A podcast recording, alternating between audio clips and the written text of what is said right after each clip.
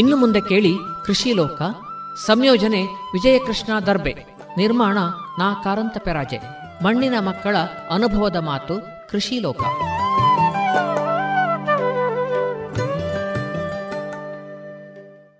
ಇಂದಿನ ಕಾರಂತ ಕೃಷಿ ಲೋಕದಲ್ಲಿ ಕಾಡು ಕೃಷಿಯಿಂದ ನೀರಿನ ನೆಮ್ಮದಿ, ಈ ಕುರಿತು ಆರ್ಯಾಪುವಿನ ಕೃಷಿಕ ಮೂಲಚಂದ್ರ ಅವರೊಂದಿಗೆ ಮಾತುಕತೆ. ಸಂದರ್ಶಿಸಲಿದ್ದಾರೆ ನಾ ಕಾರಂತ ಪೆರಾಜೆ.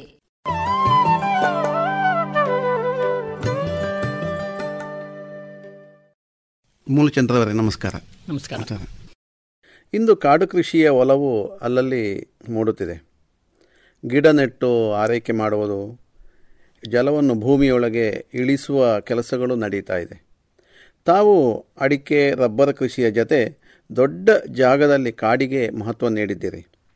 ನೀವು ಕಾಡು ಎಬ್ಬಿಸಲು ಆ ಕಾಲಘಟ್ಟದಲ್ಲಿ ಉದ್ದೇಶಗಳು ಕೂಡ ಸ್ಪಷ್ಟವಾಗಿದ್ದಿರಬೇಕಲ್ವಾ? ಉಳಿದ ಕೃಷಿಯ ಜೊತೆಗೆ ಕಾಡಿಗೆ ಯಾಕೆ ಮಹತ್ವ ಕೊಟ್ಟಿರಿ? ಈ ಎಲ್ಲ ವಿಚಾರಗಳನ್ನು ಒಂದಷ್ಟು ನೆನಪಿಸಿಕೊಳ್ಳಬಹುದಾ? ನಾನು ಕೃಷಿಯಲ್ಲಿ ತೊಡಗಿಸಿಕೊಂಡ ನಂತರ ರಬ್ಬರ್ ಕೃಷಿಗೆ ಒಂದಷ್ಟು ಗೇರುಗುಡ್ಡ ಯಾವುದು, ಒಂದು ಲೆಕ್ಕದಲ್ಲಿ ಪಾಳುಗುಡ್ಡ ಅಂತೇಳಿದ್ದು ನಾಲ್ಕಾರು ಗೇರು ಗಿಡಗಳು ಹುಟ್ಕೊಂಡಿದ್ದು ಅದರಿಂದ ಬರ್ತಾ ಫಸಲು ಏನು ಸಿಗ್ತಾ ಇತ್ತು, ಅದನ್ನು ಉಪಯೋಗಿಸ್ಕೊಳ್ತಾ ಇದ್ದು. ಆ ಸಂದರ್ಭದಲ್ಲಿ ರಬ್ಬರಿಗೆ ಒಳ್ಳೆ ಭವಿಷ್ಯ ಇದೆ ಅನ್ನೋ ಹಿನ್ನೆಲೆಯಲ್ಲಿ ತಂದೆಯವರು ಮನೆಯಲ್ಲಿ ಅದರ ಯೋಜನೆ ಎಲ್ಲ ಸಿದ್ಧ ಮಾಡಿದರು ಹಾಗಾಗಿ ನನ್ನ ಪಾಲಿಗೆ ಆ ಕೆಲಸ ಪ್ರಾರಂಭದಿಂದಲೇ ಬಂತು. ಸುಮಾರು ಆರು ಎಕರೆ ಜಾಗದಲ್ಲಿ ರಬ್ಬರ್ ಕೃಷಿ ತೊಡಗಿಸಿಕೊಂಡೆ. ಎಂಬತ್ತೊಂಬತ್ತು ತೊಂಬತ್ತು ಇಸ್ವಿಯಲ್ಲಿ ಒಂದು ಭಾಗ ಎಂಬತ್ತೊಂಬತ್ತರಲ್ಲಿ ನಾಟಿ ಮಾಡಿದೆ ಒಂದು ಭಾಗ ತೊಂಬತ್ತರಲ್ಲಿ ನಾಟಿ ಮಾಡಿದೆ. ಈ ಆರು ಎಕರೆ ರಬ್ಬರ್ ಹೇಗಿದೆ ಅಂತ ಹೇಳಿದರೆ ನಮ್ಮ ಅಡಿಕೆ ತೋಟ ಮತ್ತು ರಬ್ಬರ್ ಒಂದು ರೀತಿ ಬೇಲಿ ಹಾಗೆ ಯು ಆಕಾರದಲ್ಲಿದೆ. ಅದರ ಮಧ್ಯೆ ಒಂದಷ್ಟು ಸಹಜವಾಗಿ ಬೆಳೆದಿರತಕ್ಕಂಥ ಕಾಡು ಮರಗಳು ಗಿಡಗಳು ವಿಶೇಷವಾಗಿ ಬೋವು ಉಡಿಪು ಅಂತೇಳಿ ಹೇಳ್ತಾರೆ ಸ್ಥಳೀಯ ಭಾಷೆಯಲ್ಲಿ. ಆ ಮರಗಳೆಲ್ಲ ಇದ್ದು ಅಜ್ಜನ ಕಾಲದಲ್ಲಿ ಅವರು ದೊಡ್ಡ ತೋಟದಿಂದ ತಂದು ನಟ್ಟಂತಹ ಮರಗಳು ಭವ್ಯವಾಗಿ ಬೆಳೆದಿದ್ದು. ಅವುಗಳ ಬೀಜದಿಂದ ಹುಟ್ಟಿರ್ತಕ್ಕಂಥ ಕೆಲವೆಲ್ಲ ಗಿಡಗಳು ಇದ್ದು. ಆದರೆ ಗೇರು ಗಿಡಗಳು ಬೇಲಿ ಇಲ್ಲದೆ ಸಹಜವಾಗಿ ಜನಗಳಿಗೆ ದನಗಳಿಗೆ ಪ್ರವೇಶ ಇದ್ದ ಕಾರಣ ಕುರುಚಲು ಕಾಡಾಗಿತ್ತಷ್ಟೇ. ರಬ್ಬರ್ ಕೃಷಿಯ ಬಳಿಕ ದನಗಳ ಪ್ರವೇಶವೂ ನಿಂತೋಯ್ತು, ಜನಗಳ ಪ್ರವೇಶವೂ ನಿಂತೋಯ್ತು. ಮೂರು ದಿಕ್ಕಿನಿಂದ ಬೇಲಿ ಇದ್ದ ಹಾಗಾಯಿತು ಪಕ್ಕದಲ್ಲಿ ಸಹಜವಾಗಿ ಒಂದು ಅಗಳಿರೋ ಕಾರಣ ಒಳಗಡೆ ಜನರ ಓಡಾಟ ನಿರ್ಬಂಧಿಸಲ್ಪಟ್ಟಿತು. ಹಾಗಾಗಿ ರಬ್ಬರಿಗೆ ಮಾಡಿರ್ತಕ್ಕಂಥ ಟೆರೇಸ್ಗಳು ರಬ್ಬರ್ನ ಎರಡು ಸಾಲುಗಳ ಮಧ್ಯೆ ಇರತಕ್ಕಂಥ ಸಹಜವಾಗಿ ಬೆಳೀತಕ್ಕಂಥ ಕುರುಚಲು ಗಿಡಗಳು ಇವೆಲ್ಲವನ್ನೂ ಹಾಗೆ ಬಿಟ್ಟೆ. ಅದರ ಪರಿಣಾಮ ರಬ್ಬರ್ ಮರಗಳು ಬೆಳೀತಾ ಬೆಳೀತಾ ಬಂದ ಹಾಗೆ ಅದರ ಎಲೆಗಳ ಗೊಂಚಲುಗಳು ಪರಸ್ಪರ ಸೇರಿಕೊಂಡ ನಂತರ ಇಡೀ ಮಳೆಗಾಲದಲ್ಲಿ ರಬ್ಬರ್ ಗುಡ್ಡದಿಂದ ನೀರು ಕೆಳಗಿನ ರಸ್ತೆಗೆ ಹರಿಯೋದು ನಿಂತು ಹೋಗಿದೆ ಅಲ್ಲೇ ಕೆಳಗಿರತಕ್ಕಂಥ ನಮ್ಮ ಉಪೇಕ್ಷಿತರ ಬಾಂಧವರು ವಿಚಾರಿಸಿದಾಗ ಅವರ ಬಾವಿಗಳಲ್ಲಿ ನೀರು ಆರೋದು ನಿಂತು ಹೋಗಿದೆ ಅವರಿಗೆ ಸಹಜವಾಗಿ ಯಥೇಷ್ಟ ನೀರು ಸಿಗುವಷ್ಟು ನೇರ ಕಾಣ್ತದೆ. ಹಾಗೆ. ಇದೇ ಸಂದರ್ಭದಲ್ಲಿ ಆ ಗುಡ್ಡದ ರಬ್ಬರ್ನ ಗುಡ್ಡದ ಎರಡೂ ತುದಿಗಳಲ್ಲಿ ಎರಡು ಗುಡ್ಡಗಳಿದ್ದಾವೆ. ತುದಿಗಳಲ್ಲಿ ಬೋಳಾಗಿತ್ತು. ನೆತ್ತಿ ಗುಡ್ಡದ ನೆತ್ತಿ ಸಹಜವಾಗಿ ಬರೇ ನಮ್ಮ ಮುರಕಲ್ಲುಗಳು ಮತ್ತು ಕಗ್ಗಲ್ಲುಗಳಿಂದ ಬೋಳಾಗಿತ್ತು. ಆ ಜಾಗದಲ್ಲಿ ಒಂದಿಷ್ಟು ಬೀಜಗಳನ್ನು ಮಾವಿನ ತಿಂದಿರ್ತಕ್ಕಂಥ ಓಟೆಗಳು ನಾವು ಮಂಜೊಟ್ಟಿ ಅಂತ ಹೇಳ್ತೀವಿ ಅಂಥ ಬೀಜ. ಹಾಗೆಯೇ ನೇರಳೆ ಬೀಜಗಳು ಇನ್ನು ಈ ಬೋವಿನ ಮರದ ಉರುಪಿನ ಬೀಜಗಳು ಕೆಲವು ಗಿಡ ಮಾಡಿ ನಟ್ಟದ್ದು ಇದೆ ಇನ್ನು ಆಗ ಒಕೇಶಿಯಾ ಬಂದಿತ್ತಷ್ಟೇ. ಹಾಗಾಗಿ ಒಕೇಸಿಯವನ್ನು ಬಹಳ ಬೇಗ ಬೆಳೆಯುತ್ತದೆ ಅಂತೇಳಿ. ರಬ್ಬರಿಗೆ ತೆಂಕು ಬಿಸಿಲಿಗೂ ಅಡ್ಡಿ ಆಗೋ ರೀತಿಯಲ್ಲಿ ಬಹಳ ಬೇಗ ಬೆಳೀತದೆ ಅನ್ನೋ ದೃಷ್ಟಿಯಿಂದ ಅದನ್ನು ನಾಟಿ ಮಾಡಿದೆ. ಸಹಜವಾಗಿ ಇದ್ದ ಕುರುಚಲ್ ಪದಗಳ ಪಕ್ಕದಲ್ಲಿ ಅದನ್ನು ಊರ್ತಾ ಹೋದೆ. ಈ ಬೀಜಗಳನ್ನು ಹಾಕ್ತಾ ಹೋದೆ. ಇವತ್ತು ಹೇಗಿದೆ ಅಂದರೆ ಆ ಗುಡ್ಡದ ತುದಿ ರಬ್ಬರ್ಗಿಂತಲೂ ಚೆನ್ನಾಗಿ ಮರಗಳಿಂದ ಆವೃತವಾಗಿದೆ ಹಸಿರಿನಿಂದ ಇಡೀ ಕಾಡನ್ನು ಲಕ್ಷ್ಯ ಇಟ್ಟು ನೋಡಿದಾಗ ನೀವು ಎಷ್ಟು ವರ್ಷ ಅದಕ್ಕೆ ಆರೈಕೆ ಮಾಡಬೇಕಾಯಿತು? ತಂದೆಯವರ ಕಾಲದಿಂದಲೂ ಹತ್ತು ಸುಮಾರು ಐದಾರು ದಶಕಗಳಿಂದಲೂ ಇರತಕ್ಕಂಥ ಕಾಡದು. ಆದರೆ ಜನ ದನಗಳ ಓಡಾಟ ನಿರ್ಬಂಧಿಸಲ್ಪಟ್ಟ ಮೇಲೆ ಅದರ ವೇಗ ಈಗ ದಟ್ಟಾಗಿದೆ. ಉದಾಹರಣೆ ಹೇಳೋದಿದ್ರೆ ನವಿಲುಗಳ ಓಡಾಟ ಸಹಜವಾಗಿಯೇ ಇದೆ. ಹೆಬ್ಬಾವುಗಳು ನಾನು ನೋಡಿರಲಿಲ್ಲ ಇತ್ತೀಚೆಗಂತೂ ಕಾಣ್ತವೆ. ಇತ್ತೀಚೆಗೆ ಐದಾರು ವರ್ಷಗಳಿಂದ ಕಾಡು ಕೋಣಗಳು ವಾಸ್ತವ್ಯ ವರ್ಷದಲ್ಲಿ ಒಂದು ವಾರ ಅದೇ ಇರ್ತವೆ. ನೀವು ಎಷ್ಟು ವರ್ಷ ಬೀಜಗಳನ್ನು ಎರಚಬೇಕಾಯಿತು ಗಿಡಗಳನ್ನು ನೆಡಬೇಕಾಯಿತು? ನಿರಂತರವಾಗಿ ಒಂದು ಐದಾರು ವರ್ಷ. ಆಗ ತೆಂಕು ಬಿಸಿಲು ಅದರಿಂದಾಗಿ ರಬ್ಬೆಗೆ ಆಗುವ ತೊಂದರೆಯಿಂದಾಗಿ ನೇರವಾಗಿ ನನಗೆ ತಟ್ಟಿತ್ತು ಮನಸ್ಸಿಗೆ. ಹಾಗಾಗಿ ಅದಕ್ಕೆ ಏನಾದರೂ ಅಡ್ಡಿ ಮಾಡಬೇಕು ಅನ್ನುವಾಗ ಗುಡ್ಡ ತುದಿಗೆ ಹೋದ ತಕ್ಷಣ ಅಲ್ಲಿ ಕಾಣ್ತಕ್ಕಂಥದ್ದು ಬೇರೆ ಕೆಂಪು ಮಣ್ಣು ಮಳೆಗಾಲದಲ್ಲಿ ಕೊಚ್ಚಿ ಹೋಗ್ತಕ್ಕಂಥ ತೊರೆಗಳು ಸಣ್ಣ ಸಣ್ಣ ಕುರುಚಲು ಪೊದೆಗಳು ಇಷ್ಟೇ ಇದನ್ನು ನೋಡಿ ಸಹಜವಾಗಿ ಗಣಪತಿಕಾಯಿ ಮಂಜಟಿ ಬೀಜ ಹಾಗೆ ಹೇಳಿದಾಗೆ ಮಾವಿನ ಗೊರಟುಗಳು ಇದನ್ನೆಲ್ಲವನ್ನು ಸಂಗ್ರಹ ಮಾಡಿ ಮಳೆಗಾಲ ಪ್ರಾರಂಭದಲ್ಲಿ ರಚಿಸ್ತಾ ಹೋದೆ. ಈಗ ಆ ಗಿಡಗಳೆಲ್ಲ ಮರಗಳಾಗಿ ಮರಗಳಾಗಿದೆ ಈಗ ಅದಕ್ಕೆ ನಿಮ್ಮ ಹಸ್ತಕ್ಷೇಪ ಏನಿಲ್ವಾ? ಇಲ್ಲ. ಹೋಗುದೇ ಇಲ್ಲ ನೀವು. ಮತ್ತೆ ಹೀಗೆ ನೋಡ್ಲಿಕ್ಕೆ ಒಂದೊಂದು ಸಾರಿ ಸುತ್ತಾಡ್ಲಿಕ್ಕೆ ಹೋಗ್ತೇನೆ ಅಷ್ಟೇ. ಬಟ್ ಇವತ್ತಿಗೂ ಕತ್ತಿ ಹಿಡ್ಕೊಂಡಾಗ್ಲಿ ಇಲ್ಲ. ಯಾವುದೇ ಹಸ್ತಕ್ಷೇಪಗಳಿಲ್ಲ. ಬಹುಶಃ ಮಾನವ ಹಸ್ತಕ್ಷೇಪ ಇಲ್ಲದೆ ಇರುತ್ತಿದ್ರೆ ನಮ್ಮ ಕಾಡುಗಳೆಲ್ಲ ಬಹಳ ಸೊಂಪಾಗಿ ಬೆಳೀತಿದ್ವು ಅಲ್ಲ. ಖಂಡಿತವಾಗಿ. ಖಂಡಿತವಾಗಿ. ನಂದು ಪ್ರತ್ಯಕ್ಷ ಉದಾಹರಣೆ. ಹೌದು. ನೇರವಾಗಿ ಲಾಭ ನಷ್ಟದ ಲೆಕ್ಕಾಚಾರ ಹಾಕೋದಿದ್ದರೆ ನಂದು ಈ ಇಪ್ಪತ್ತೈದು ವರ್ಷಗಳ ಕಾಲದಲ್ಲಿ ನನ್ನ ಕೃಷಿ ಜವಾಬ್ದಾರಿ ನನ್ನ ಕೈಗೆ ಬಂದ ಮೇಲಿನ ನಾನು ಕೃಷಿ ತೊಡಗಿಸಿಕೊಂಡಾಗ ಇದ್ದ ಕೊಳವೆ ಬಾವಿ ಈಗ ಮೂರನೇ ಸಂಖ್ಯೆಗೆ ಬಂದಿದೆ. ಅಂದರೆ ಆನಂತರ ಎರಡನೇದು ಈಗ ಕಳೆದ ವರ್ಷ ಮೂರನೇ ಕೊಳವೆ ಬಾವಿ ಕೊರೆದಿದ್ದೀನಿ. ಅದೇ ನನ್ನ ಅಕ್ಕಪಕ್ಕದಲ್ಲಿರತಕ್ಕಂಥ ಕೃಷಿಕರು. ಒಬ್ಬೊಬ್ಬರು ಕೂಡ ಪ್ರತಿ ವರ್ಷಕ್ಕೊಂದರ ಹಾಗೆ ಒಂಬತ್ತು ಹತ್ತು ಈ ರೀತಿ ಕೊಳವೆ ಬಾವಿಗಳನ್ನು ಕೊಡಿತಾ ಇದ್ದಾರೆ. ಒಂದು ವರ್ಷಕ್ಕೊಂದು ಅನಿವಾರ್ಯ ಅವರ ಬಜೆಟ್ನಲ್ಲಿ. ನಿಮ್ಮ ಜಮೀನಿನಲ್ಲಿ ಕೊಳವೆ ಬಾವಿಯನ್ನು ಹೆಚ್ಚು ಕೊರೆಸಬೇಕಾದ ಅನಿವಾರ್ಯತೆ ಬರಲಿಲ್ಲ. ಬರಲಿಲ್ಲ. ಈ ಗುಡ್ಡವೇ ಕಾರಣ ಅದಕ್ಕೆ. ಹೌದು. ಗುಡ್ಡದಲ್ಲಿ ಇಂಗುವ ನೀರೇ ಕಾರಣ. ಖಂಡಿತ. ಉಳಿದ ಕಡೆಯೆಲ್ಲ ಅಷ್ಟು ಒಣಗಿ ಹೋಗಿದೆ ಅಲ್ವಾ? ಹೌದು. ಈಗ ನಿಮ್ಮ ಈ ನೇರ ಫಲಿತಾಂಶವನ್ನು ನೋಡಿ ಅವರು ಏನಾದರೂ ಬದಲಾದದಿದೆಯಾ ಅಥವಾ ನೋಡಿದ್ದಿದೆಯಾ ನಿಮ್ಮಲ್ಲಿ ಮಾತನಾಡಿದ್ದಿದೆಯಾ? ನಮ್ಮ ಪಕ್ಕದ ಸ್ನೇಹಿತರು ನನ್ನಲ್ಲಿಂದ ಇದೆ ಉರಿಪು ಬೋವಿನ ಗಿಡಗಳನ್ನು ತಗೊಂಡೋಗಿ ಅವರು ಗುಡ್ಡಗಳಲ್ಲಿ ಈಗ ನಡ್ತಾ ಇದ್ದಾರೆ.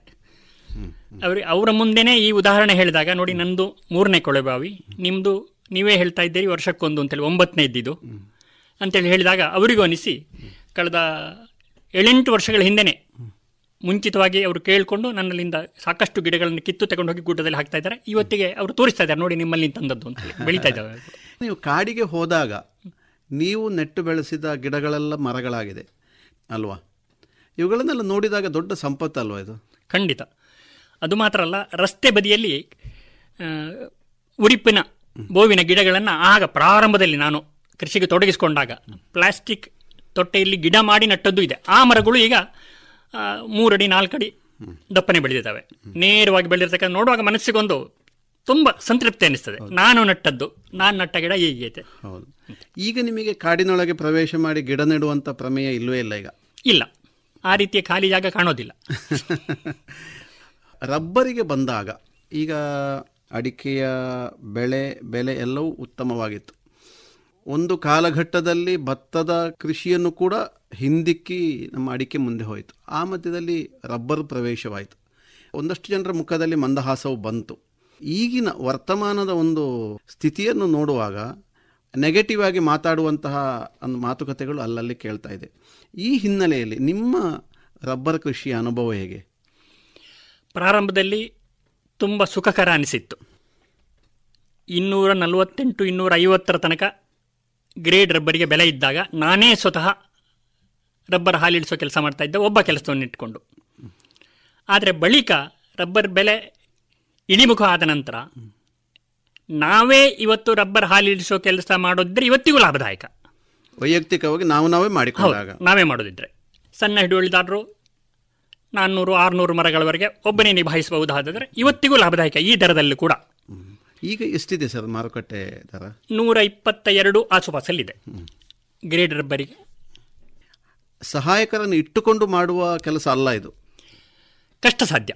ಈಗಿನ ವೇತನ ಶ್ರೇಣಿ ಲೆಕ್ಕ ಹಾಕಿದರೆ ಕಷ್ಟ ಸಾಧ್ಯ.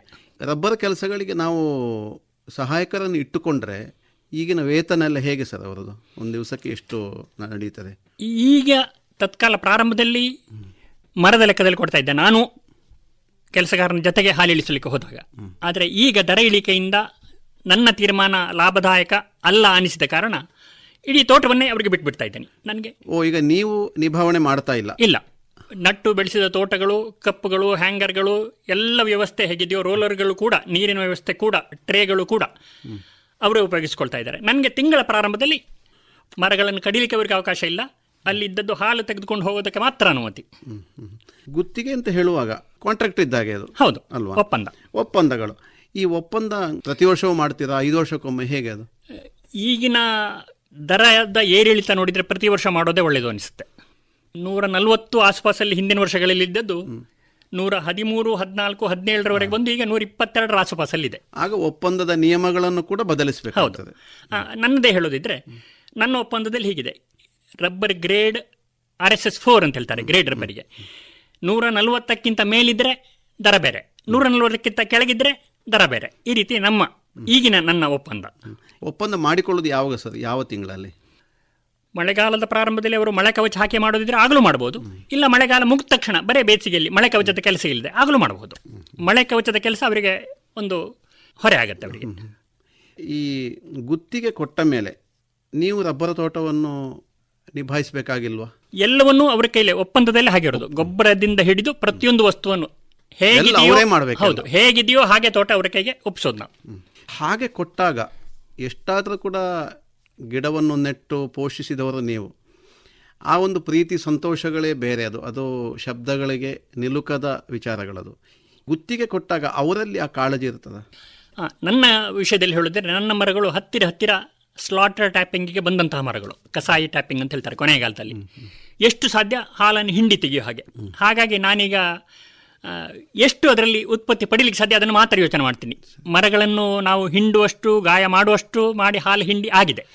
ಹೆಚ್ಚು ಕಮ್ಮಿ. ಇನ್ನೊಂದೆರಡು ವರ್ಷಗಳಲ್ಲಿ ಮರ ಕಡಿಯೋ ಸ್ಥಿತಿಗೆ. ಪಡಿಬೇಕಾದನ್ನೆಲ್ಲ ಪಡೆದಾಗ ಪಡೆದಾಗಿದೆ. ಹಾಗಾಗಿ ಸ್ಲಾಟರ್ ಟ್ಯಾಪಿಂಗ್ ಕಸಾಯಿ ಹಾಲಿಳಿಸೋದು ಅಂತ ಹೇಳ್ತಾರೆ. ಆ ಹಂತದಲ್ಲಿ. ಹಾಗಾಗ ಗಾಯ ಹಾಕಿ ಎರಡೆರಡು ಭಾಗದಲ್ಲಿ ಹಾಲಿಳಿಸ್ತಾರೆ. ಮರದಿಂದ ಉದ್ದೀಪನ ದ್ರವ್ಯಗಳನ್ನು ಹಚ್ತಾರೆ ಆದರೆ ನಾನು ನಿರ್ಬಂಧಿಸಿದ್ದೇನೆ ಅದನ್ನು. ಇಂಥ ಕೆಲಸಗಳಿಗೆಲ್ಲ ಸಹಾಯಕರು ಸಿಗ್ತಾರೆ ಈಗ? ಕೇರಳ ಕಡೆಯವರು ಬಂದು ನಿಭಾಯಿಸ್ಕೊಂಡು ಹೋಗ್ತಾ ಇದ್ದಾರೆ ಹೇಗೋ. ಹಿಂದೆ ನನ್ನ ರೋಲರ್ಗಳಲ್ಲೇ ಶೀಟ್ ಮಾಡಿ ಇಲ್ಲೇ ಒಣಗಿಸಿ ತಗೊಂಡು ಹೋಗ್ತಾ ಇದ್ರು. ಆದರೆ ಈ ಸಾರಿ ನನ್ನ ಜೊತೆ ಒಪ್ಪಂದಕ್ಕೆ ಬಂದ ವ್ಯಕ್ತಿ ಅವರು ಹಾಲನ್ನೇ ಡ್ರಮ್ಗಳಲ್ಲಿ ತುಂಬಿಕೊಂಡು ತಗೊಂಡು ಹೋಗ್ತಾ ಇದ್ದಾರೆ. ಅಷ್ಟು ಅವರಿಗೆ ಕೆಲಸದ ಹೊರೆ ಕಡಿಮೆ ಅಂತ ಕಾಣುತ್ತೆ. ಅದೇ. ಆರಂಭಗಳಲ್ಲಿ ಗಿಡಗಳನ್ನು ನೆಡುವಾಗ ಸಂತೋಷ ಇತ್ತು ಅಂತ ಹೇಳಿದರೆ. ಈಗ ಗುತ್ತಿಗೆ ಕೊಡುವ ಹಂತಕ್ಕೆ ಬಂದಿದೆ. ಒಬ್ಬ ಕೃಷಿಕನ ನೆಲೆಯಲ್ಲಿ ಯೋಚಿಸುವಾಗ, ರಬ್ಬರ್ ಬೆಳೆಯ ಭವಿಷ್ಯ ಹೇಗೆ ಸರ್? ಈ ಹಂತದಲ್ಲಿ, ಈ ದರದಲ್ಲಿ ನಾವೇ ಮಾಡೋದಿದ್ರೆ ಮಾತ್ರ ಲಾಭಕರ. ವೇತನ ಶ್ರೇಣಿಯನ್ನು ಗಮನದಲ್ಲಿಟ್ಟರೆ ಕೆಲಸಗಾರರಲ್ಲಿ ಮಾಡಿಸೋದು ಲಾಭಕರ ಅಲ್ಲ. ಅದಕ್ಕೋಸ್ಕರ ಹೊಸ ತೋಟದವರಿಗೆ ನಾವು ಸಲಹೆ ಹೇಳೋದಿದ್ರೆ, ಹೊಸ ತೋಟಗಳನ್ನು ಹಾಲಿಳಿಸದಿದ್ದರೂ ಹಾಗೆ ಬಿಡಿ. ದರ ಬಂದಾಗ ಹಾಲಿಳಿಸಿಕೊಳ್ಳಿ. ಗುತ್ತಿಗೆ ಕೊಡಲಿಕ್ಕೆ ದಯವಿಟ್ಟು ಹೋಗಬೇಡಿ. ನಾನು ಅನಿವಾರ್ಯವಾಗಿ ಕಸಾಯ ಹಾಲಿಳಿಸೋ ಹಂತದಲ್ಲಿ ಬಂದಿರೋ ಕಾರಣ ಮರಗಳನ್ನು ಕೊಡ್ತಾ ಇದ್ದೀನಿ. ಹೊಸ ತೋಟಗಳನ್ನು ಗುತ್ತಿಗೆ ಕೊಟ್ಟರೆ ಮರಗಳ ಆಯುಸ್ಸನ್ನು ಅಷ್ಟು ಕಡಿಮೆ ಮಾಡಿಕೊಂಡು ಮಾಡಿಕೊಂಡಾಗುತ್ತೆ ಉಳಿದ ಕಡೆಯಲ್ಲಿ ಕೂಡ ರಬ್ಬರಿನ ಸ್ಥಿತಿ ಇದೇ ರೀತಿ ಇದೆಯಾ? ಅಲ್ಲ ಸಂತೋಷದಾಯಕವಾಗಿದೆಯಾ? ತತ್ಕಾಲೀನ ಪರಿಸ್ಥಿತಿಯಲ್ಲಿ ನೋಡಿದರೆ ಎಲ್ಲ ಕಡೆಯೂ ಎಲ್ಲರೂ ಅಳುಮೋರೆ ಹಾಕ್ಕೊಂಡು ಮಾತನಾಡೋರು ಆಗಿದ್ದಾರೆ. ಕೆಲವು ಕಡೆ ಐವತ್ತು ಐವತ್ತು ಅಂದರೆ ಕೆಲಸಗಾರರಿಗೆ ಐವತ್ತು ಶೇಕಡ ಮಾಲೀಕರಿಗೆ ಐವತ್ತು ಶೇಕಡ. ಇನ್ನೂ ಕೆಲವು ಕಡೆ ಅರುವತ್ತು ಕೆಲಸಗಾರರಿಗೆ ಮಾಲೀಕರಿಗೆ ನಲವತ್ತು. ಇದು ಕೇಳ್ ನಾನು ಕೇಳಿದ್ದೇನೆ.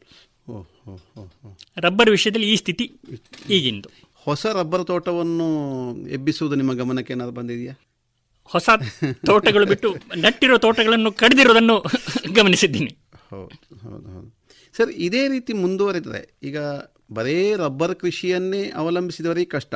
ಅಡಿಕೆಯ ಜೊತೆಯಲ್ಲಿ ರಬ್ಬರು ಇತ್ಯಾದಿಗಳಿದ್ರೆ ಅಲ್ಲಿಂದಲ್ಲಿಗೆ ಮ್ಯಾನೇಜ್ ಮಾಡಿಕೊಳ್ಬೋದು ಕಾಣ್ತದೆ. ನಾವೇ ಮಾಡಬಹುದಾದಷ್ಟು. ನಾಲ್ನೂರು ಆರುನೂರು ಮರಗಳ ಒಳಗೆ ಒಬ್ಬನಿಗೆ ಇನ್ನೂರರಿಂದ ಇನ್ನೂರೈವತ್ತು ಮುನ್ನೂರು ಮರಗಳನ್ನು ಹಾಲಿಳಿಸ್ಬೋದು. ಆರುನೂರು ಮರಗಳು ಇವತ್ತು ಮುನ್ನೂರು ಮರ ನಾಳೆ ಮುನ್ನೂರು ಮರ. ನಾವೇ ಅಷ್ಟು ಹೊತ್ತು ವ್ಯಕ್ತಿಗತ ಸಮಯ ಕೊಟ್ಟು ಗಮನ ಕೊಟ್ಟು ಮಾಡುವುದಾದರೆ ಇವತ್ತಿಗೂ ಲಾಭದಾಯಕ. ಸರ್ ಇದಕ್ಕೆ ರಬ್ಬರ್ ಬೋರ್ಡು ಅಂತ ಬೇರೆ ಇದೆ ಪ್ರತ್ಯೇಕ ಇದೆ. ಅವರನ್ನು ತಾವೇನಾದರೂ ಭೇಟಿಯಾಗಿದ್ರ? ಅವರ ಸಲಹೆ ಏನಾದರೂ ತಗೊಂಡಿದ್ರ?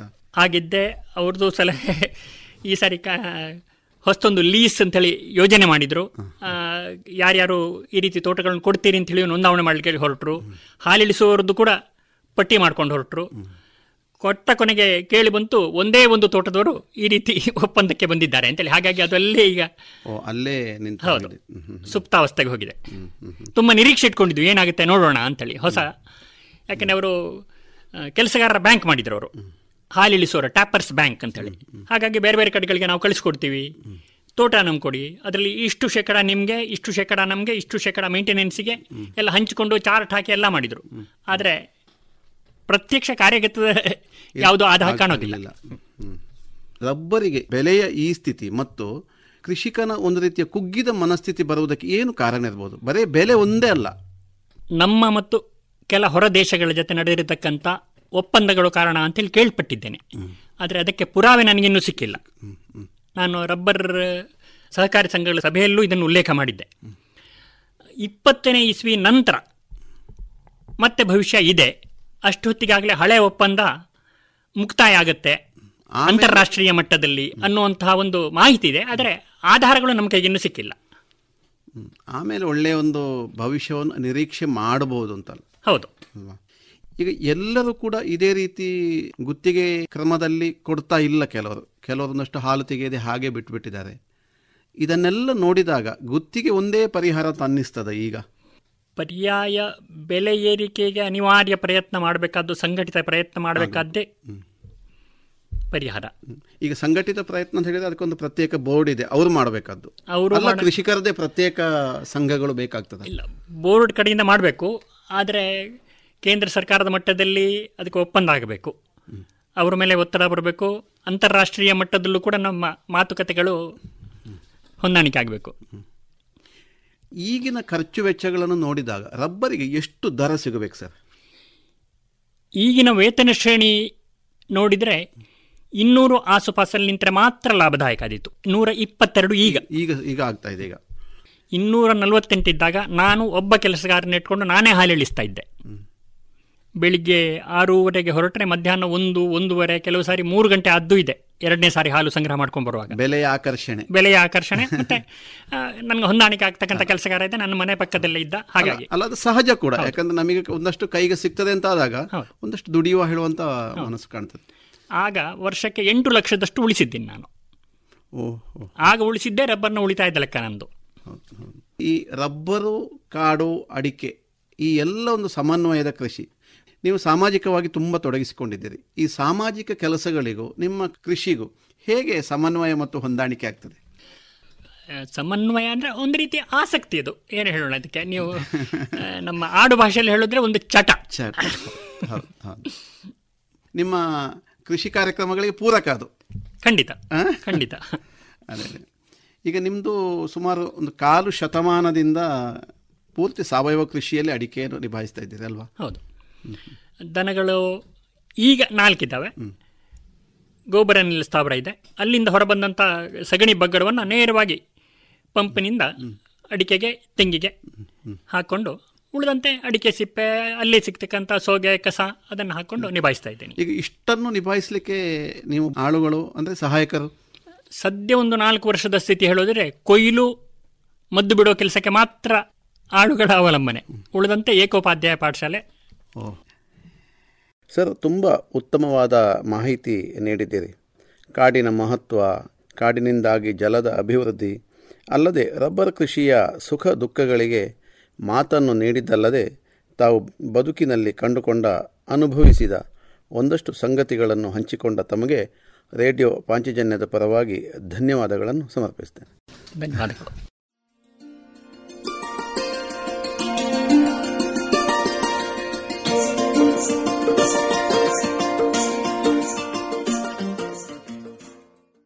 ಇದುವರೆಗೆ ಆರ್ಯಾಪುವಿನ ಕೃಷಿಕ ಮೂಲಚಂದ್ರ ಅವರೊಂದಿಗಿನ ಮಾತುಕತೆ ಕೇಳಿದಿರಿ ಸಂದರ್ಶಿಸಿದವರು ನಾ ಕಾರಂತ ಪೆರಾಜೆ